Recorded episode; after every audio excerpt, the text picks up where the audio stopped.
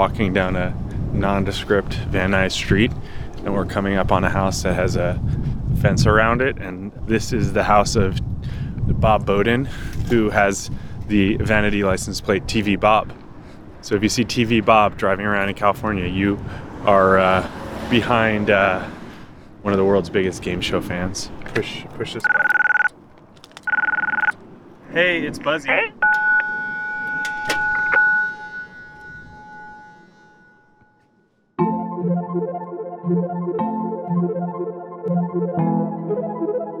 Hi, I'm Buzzy Cohen, author, dad, husband, and trivia enthusiast. You are probably wondering why I'm talking to you from a windy street in Southern California. Well, a few weeks back, my producer and I went on a field trip to visit one of LA's best kept secrets. Hello, Bob. Hi. Good to see you. Good to see you too. see you. This is Hi, Mia. Mia. We're entering your garage, and I would describe this space as anywhere you could put something. You have placed ten things. So it's hard to know where to begin. There's a lot of bright colors. There are flashing lights. There are pins. There's clippings. There's parts of sets. What am I looking at? Well, this is my um, sort of game show museum. If a game show fanatic kind of threw up, this is what it would be. Uh, and that would be me. We're going to get to Bob in just a second, but first, let me explain a little more about who I am and what I'm doing here. Some of you might know me from my days as a Jeopardy contestant. I competed on the show in 2016, won the Tournament of Champions in 2017, and was even a guest host in 2021. But well before I was on Jeopardy, I was, like 25 million other people, watching it on TV. Every night at 7 p.m., just as dinner was wrapping up at my parents' house in Short Hills, New Jersey, I'd grab the remote, flip through the channels, find ABC7, and boom. Is Jeopardy! Here are today's contestants. A fundraiser from New York, New York. See, I've always liked knowing things. As a kid, that was kind of my superpower. I remember when I was really young, my grandfather gave me a set of World Book encyclopedias, and I was completely enamored with them. There were so many random facts and cool pictures and hidden histories. When I discovered Jeopardy, it was like those books had come to life. All the facts were so fresh, the contestants were really interesting, and I instantly became a fan, a big fan. And that's how, over 20 years later, I ended up in a garage in Los Angeles talking to an even bigger fan.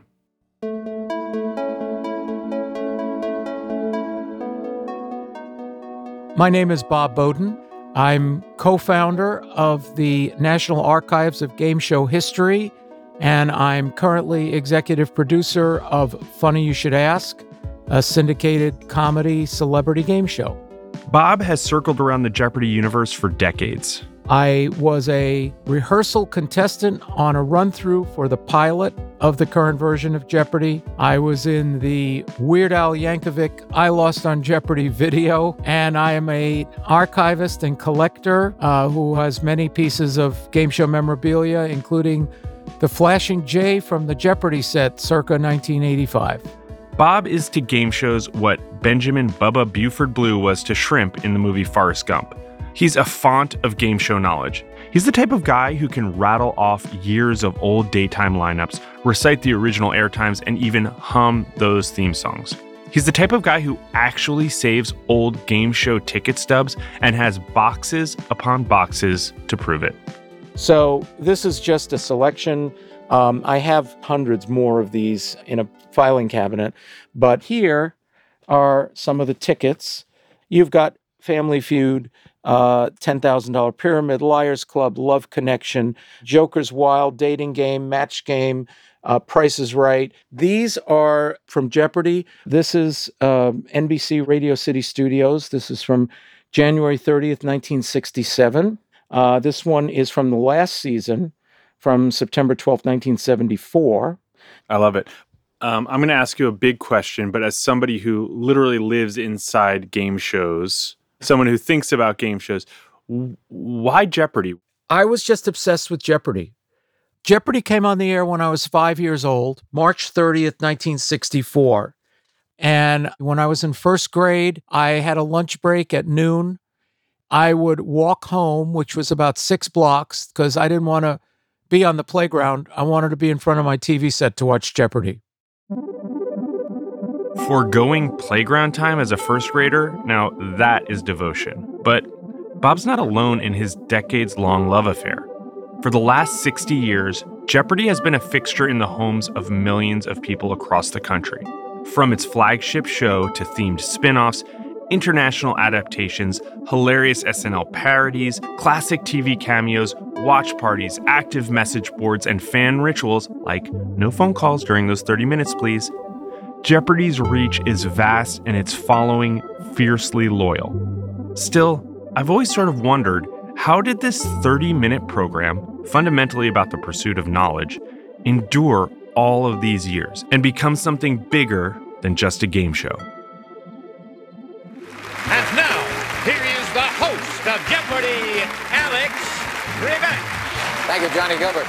Ladies and gentlemen, welcome aboard. Hey, anybody here watch Jeopardy? I love it. I love it. It's the only place outside of Crate and Barrel where you can hear somebody say, I'll take potpourri for $200. I've become obsessed with someone new. And it's getting serious. I am talking, of course, about the current reigning Jeopardy champion. I am a big fan of this program. Well, this might be the blackest black Jeopardy yet. I don't suppose you know what kind of alien life form leaves a green spectral trail in crave sugar water, do you? Oh, wait, that was on Final Jeopardy last night. Damn, Alex said. All I heard was Jeopardy. Jeopardy. What a word. From its original run in the 1960s to its relaunch in 1984, through the years with Alex Trebek as host to the birth of the Super Champ, we're taking you behind the scenes, chronicling the victories, surprises, hurdles, and many personalities which shaped Jeopardy and its place in our culture. And for you super fans out there, do not worry, this is not going to disappoint you. We've got you covered too.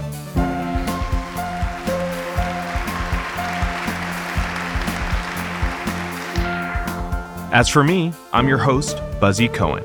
And from Something Else, Sony Music Entertainment, and Sony Pictures TV, this is Jeopardy, the story of America's favorite quiz show. This week, how it all started.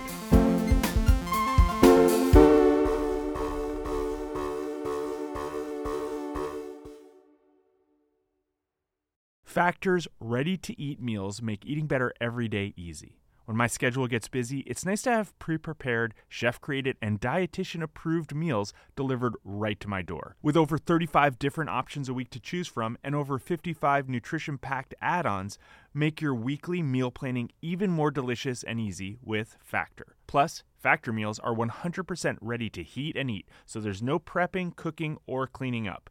Get started today and have a feel-good week of meals ready to go. Head to factormeals.com slash Jeopardy50 and use code Jeopardy50 to get 50% off. That's code Jeopardy50 at factormeals.com slash Jeopardy50 to get 50% off. Well, television quiz shows, many of them were descendants of radio quiz shows. That's Bob Bowden again, our resident game show expert, who will be the first to tell you that to understand the significance of Jeopardy today, you have to go back to the beginning. Hello, ladies and gentlemen, and welcome to a brand new show called Jeopardy! Actually, even before that, the prelude to Jeopardy dates back to the 1950s when television was about a decade old and game shows were a network's secret weapon. They were cheap to produce, you didn't need fancy sets or actors, and contestants were everyday people, just like the viewers themselves. Of course, there was the thrill of watching someone win prizes, money, and even fame. And the moment was right for game shows. After World War II, the culture was looking for positive reinforcement of life in America. And quiz shows played a very important role in creating heroes and allowing us normal folks to play along and feel smart and be validated by having knowledge. So the quiz shows became mega, mega hits in the mid 50s. The $64,000 question. Now, the star of our show, where knowledge is king and the reward king size, Hal March. Geritol, the high potency tonic that helps you feel stronger fast, presents 21. Back for the fifth week, Mr. James Snodgrass. And returning with $52,500, Mr. Hank Bloomgarden.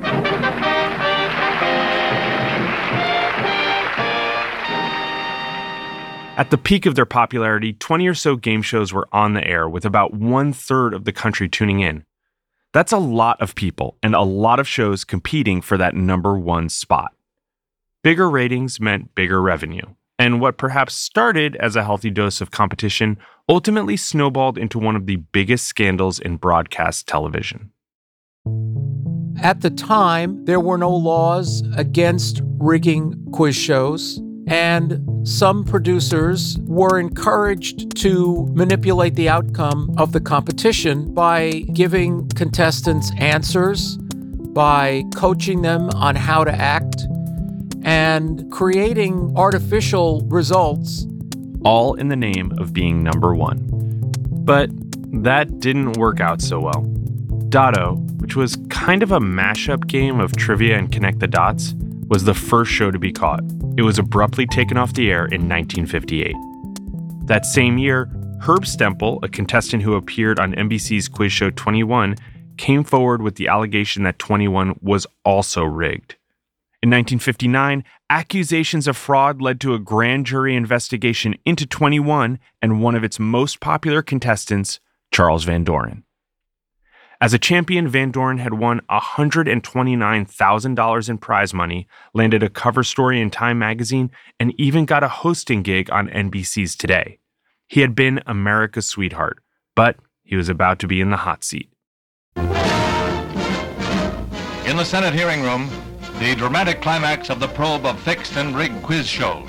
Charles Van Doren's wife and father, poet Mark Van Doren, are in the audience as committee chairman Senator Oren Harris opens the hearing. At first, Van Doren insisted he was innocent, but eventually he admitted to receiving questions and answers before games, and dramatic coaching by the show's producers. The watershed moment was later depicted in Robert Redford's 1994 film Quiz Show. I was involved, deeply involved, in a deception. I have deceived my friends, and I have millions of them.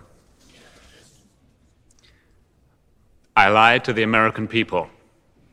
I lied about what I knew, and then I lied about what I did not know. America was stunned. America had been led to believe that these shows were honest, not because anyone ever really said they were honest, but why wouldn't they be honest? The public very much felt duped and keep in mind, television was barely a decade old. This was a huge shock. And a huge reckoning for broadcast television. In 1960, Congress made rigging quiz shows a federal crime, and the genre nearly disappeared. That is, until Julann Wright, who was then married to legendary game show producer Merv Griffin, got an idea. It just popped into her head and she said, Well, what if we give the answers rather than the questions? More on that after the break.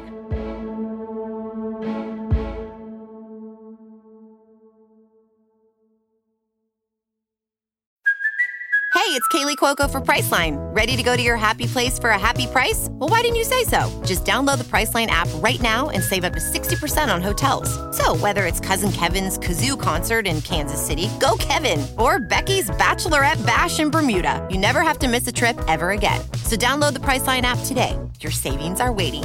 Go to your happy place for a happy price. Go to your happy price, Priceline. Another day is here, and you're ready for it. What to wear? Check. Breakfast, lunch, and dinner? Check. Planning for what's next and how to save for it? That's where Bank of America can help. For your financial to-dos, Bank of America has experts ready to help get you closer to your goals. Get started at one of our local financial centers or 24-7 in our mobile banking app. Find a location near you at bankofamerica.com slash talk to us. What would you like the power to do? Mobile banking requires downloading the app and is only available for select devices. Message and data rates may apply. Bank of America and a member FDIC.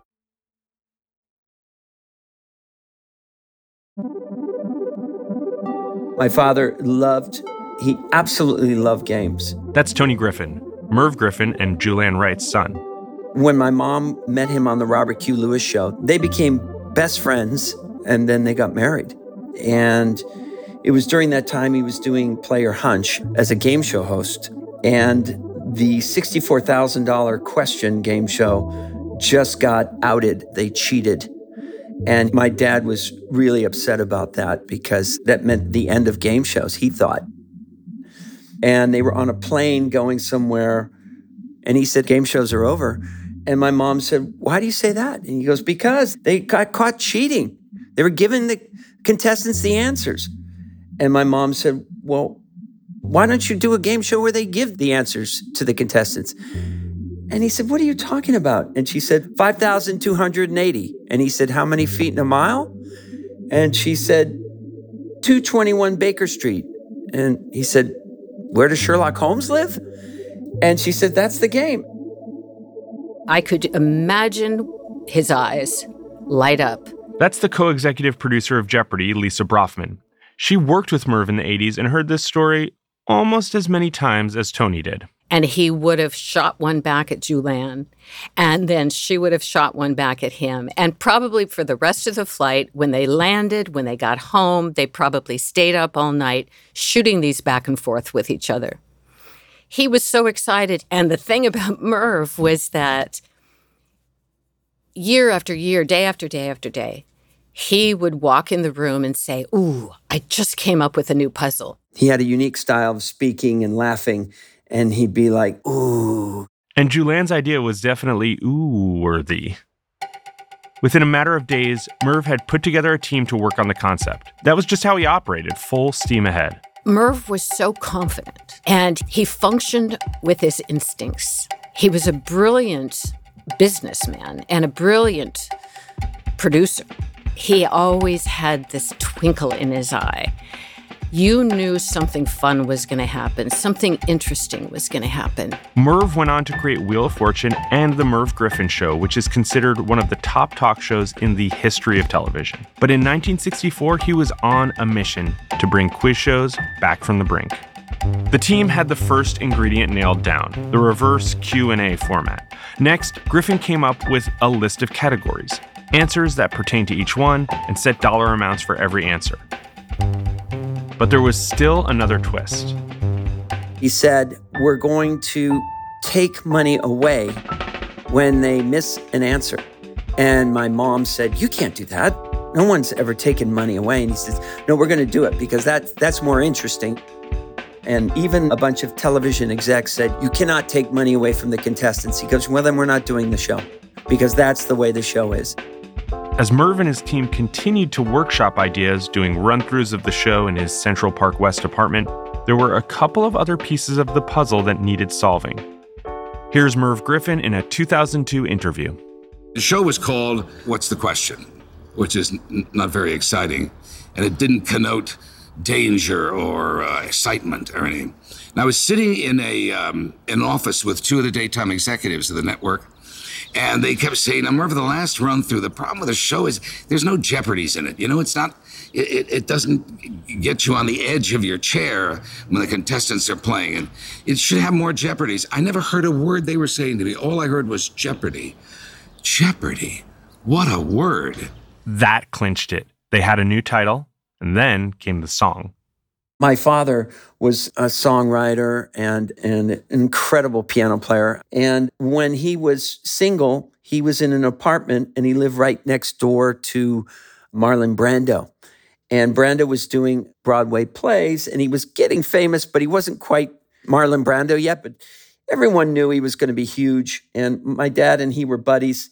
And Marlon was like, Hey Merv, uh, I got this I got this piano. I can't use this piano uh, do you want it? And my dad's like, oh, I love pianos. Let me see. Oh, yes, bring it. In. Yes, I'll take it. And one night before my mom and he were going to go out to dinner, my dad was like, oh, just a second. Let me, I, I got something in my head. I got to put it down.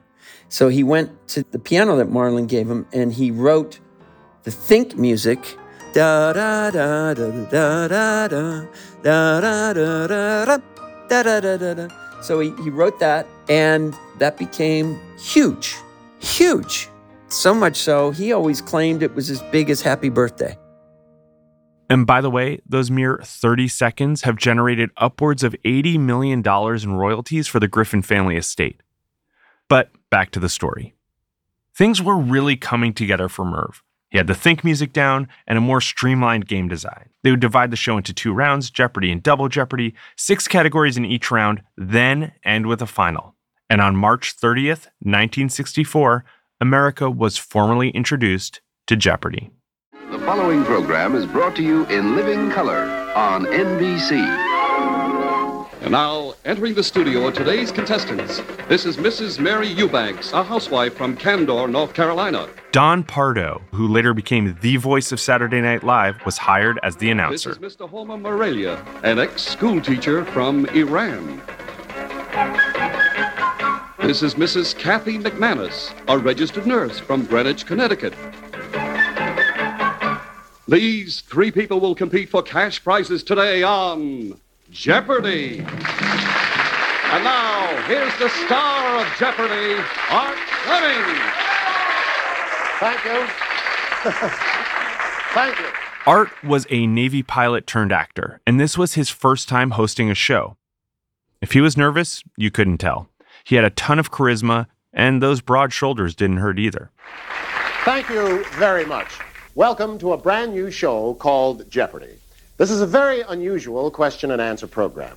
You see, we give our contestants the answers. All they have to do is come up with the questions. Whoever wins the most money today becomes our champion and returns to play the game again tomorrow. When I was on the game in early 64, it was beginning. That's Mary Eubanks. She was one of Jeopardy's first ever contestants. Today, she's 84 years old, but she made her debut on the show when she was 26.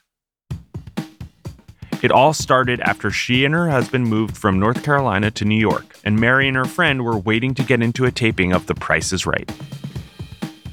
We were in line, and across the way, there was a guy who was moving around in the various groups and had his coat wrapped up real tight. So, anyway, he eventually did come sidling across the way and came up to the two of us and said, How would you all like to go to try out for a show?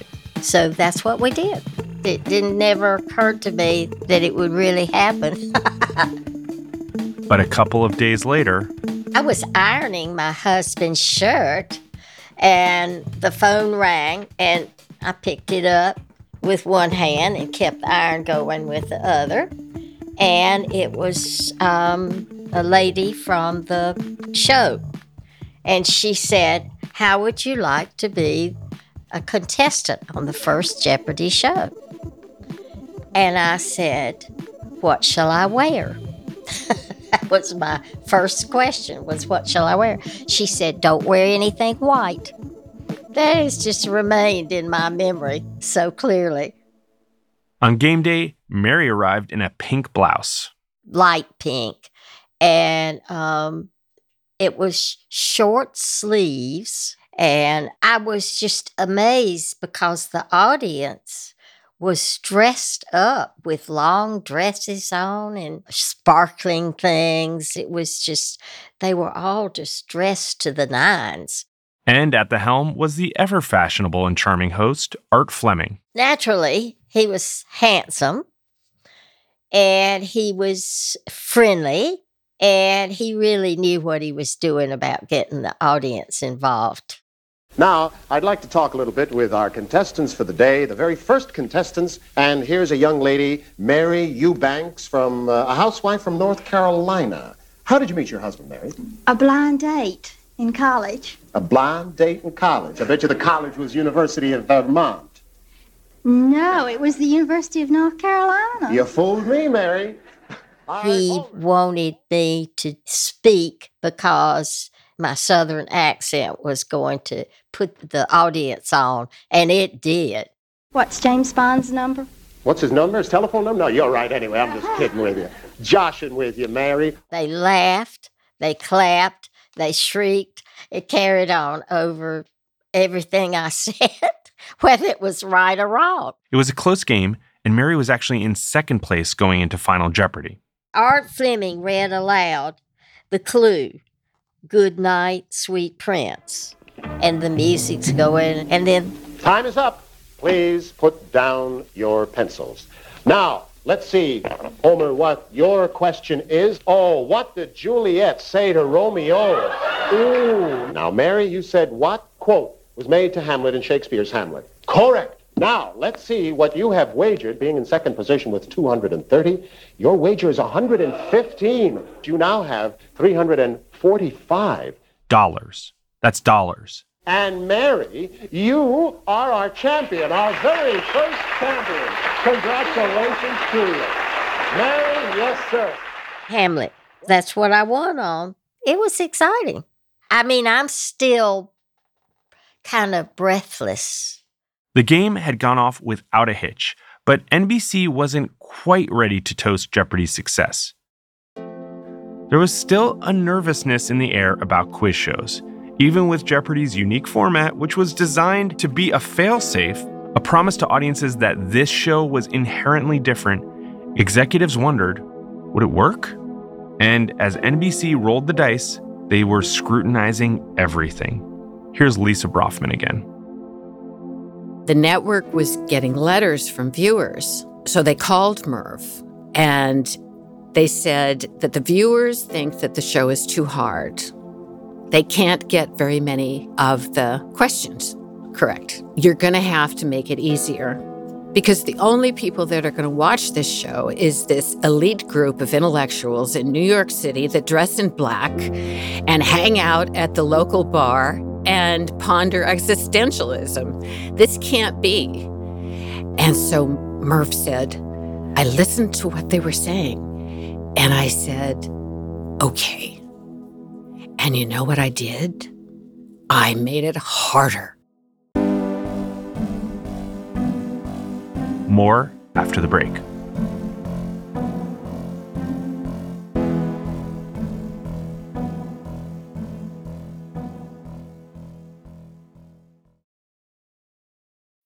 When you need mealtime inspiration, it's worth shopping Kroger, where you'll find over 30,000 mouthwatering choices that excite your inner foodie. And no matter what tasty choice you make, you'll enjoy our everyday low prices, plus extra ways to save, like digital coupons worth over $600 each week. You can also save up to $1 off per gallon at the pump with fuel points. More savings and more inspiring flavors make shopping Kroger worth it every time. Kroger, fresh for everyone. Fuel restrictions apply. I saw Jeopardy once when I was at college. Everybody wound up minus. There was no final Jeopardy. And I thought, what is this show? This is a terrible show. This show won't last. That's Jeff Goldstein. Ironically, Jeff would go on to have quite the career at Jeopardy, but in the beginning, he was nervous. I grew up around show business and I sort of wanted to be a part of it, but I didn't know what I wanted to do. So I went to a couple of interviews, and one of the people that I met with was this fellow called Ron Greenberg. He'd been in game shows forever. And he said, Bob Rubin over at Jeopardy is looking for somebody. He said, Why don't you go see Bob Rubin? And I said, Wow, Jeopardy, that's sort of scary. I Jeopardy's for smart people. And Ronnie Greenberg said to me, Let me tell you something, kid. Jeopardy will be on after we're all dead. You should go to Jeopardy. And as it turns out, that was some sage advice. Within weeks of its debut, ratings skyrocketed. Harder questions and all, Jeopardy had nabbed about 40% of viewers in its time slot. The show was undeniably a hit. Merv got his punchline, and Jeff got a job as a production assistant. In the beginning of Jeopardy, there were no computers, there was no electronics, and every one of the answers was hand painted by the NBC Scenic Shop on 18th Street and 6th Avenue in New York. So my job was to go through these individual answer cards and identify mistakes. Don't worry, it wasn't all bad. It was thrilling to show up at what was then the RCA building, 30 Rock, you know, and go to that funky little studio. And at the end of the day, I could go across the hall and watch the Tonight Show rehearsal. And especially if there was a musical act, it was like, oh my God, I'm sitting there, you know, nose to nose with whoever was playing. Free concerts at 30 Rock. Now we're talking. And much like the Jeopardy of today, a lot of the action took place on those tape days. Rehearsal started at 10 a.m. If it was five seconds after 10 and rehearsal hadn't started, something was really wrong because everything was really like clockwork. So the rehearsal was, you know, just for the players to make sure they got comfortable. I mean, they come in and there's lights and Art Fleming and cameras, and it's a totally different environment for them. So they would play practice games with mock clues and responses, and then they'd reset. During the actual games, Jeff was the official scorekeeper. So if a player got a daily double, or if a player wanted to figure out how much to bet in final, they had a score that they could look across the room and see. The current show has electronic score readouts, but in my day, it was me. And I was adding and subtracting. And I have math teachers from when I was a kid that would be rolling in their graves with laughter that I got a job doing math. The guy on camera four, whose lens was closest to me, for some reason didn't like me. And every once in a while, he would swing his lens over and hit me in the head with it. we all know someone like that guy on camera four, right? Still, Jeff loved being on set. The staff were a really tight knit bunch. It was Bob Rubin and George Vosburgh and the head writer, Lynette Williams, the guy who loaded the game board, Tommy Casabona, who was strong as an ox and just ran the stage. And I think it was really major for me as a young guy starting out to be surrounded by people whose job it was to make this program, and that's all they cared about. I mean, it was a small mission, but everybody was totally invested in what they were doing.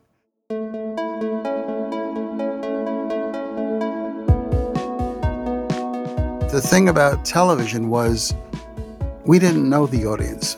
We knew the hundred or so people who got a ticket downstairs and came upstairs and watched us record. But we didn't know who was really out there until one day, Art Fleming, the host, he said, You're having an Art Fleming Day in Erie, Pennsylvania. And I said, Well, that sounds great. He said, Do you want to come? So I drove up to Westchester Airport, and um, sure enough, there was a private plane, and Fleming and I flew up to Erie, Pennsylvania. And the police escorted us into town with motorcycles, and there were people along the route waving, clapping.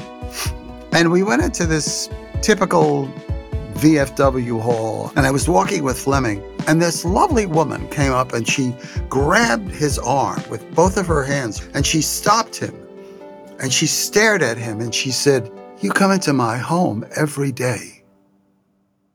And he said, Well, thank you. Was, Fleming was remarkably gracious. But it was my first experience with the audience.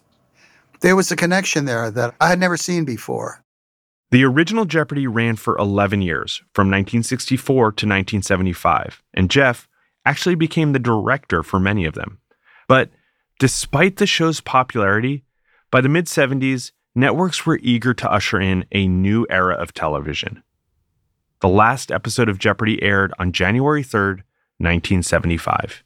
Here's Bob Bowden again. I remember it like it was yesterday. I was riveted to the TV. I put a little microphone of my cassette recorder up to the speaker so that I could record the show and keep it forever. And I still have that recording. After Art Fleming thanked everyone and said goodbye for the last time, they cut to a single light bulb on a stand in the middle of the stage, which was all dark, and that was reminiscent of how Broadway theaters were set up when the shows were not being produced. The soundtrack was the song Smile. Smile though your heart is aching. Smile even though it's breaking. It was a very sad day for me. It was a sad day for a lot of folks the viewers, the production team. Merv, that was a tough time for my dad because my dad really loved that show. But as you know, that wasn't really the end. The King brothers, these two young guys They had a meeting with my dad and they said, We want to syndicate Jeopardy. Next week, the relaunch seen around the world and a new host, mustache and all, at the center of it.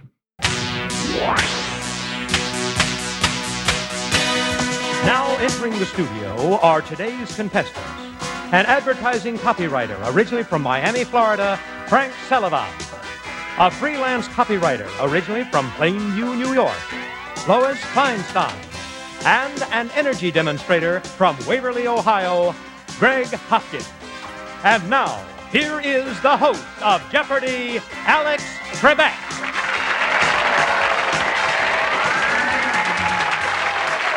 Thank you very much, ladies and gentlemen. On behalf of all of us, welcome to America's favorite answer and question game, Jeopardy. You know how we play it. We provide the.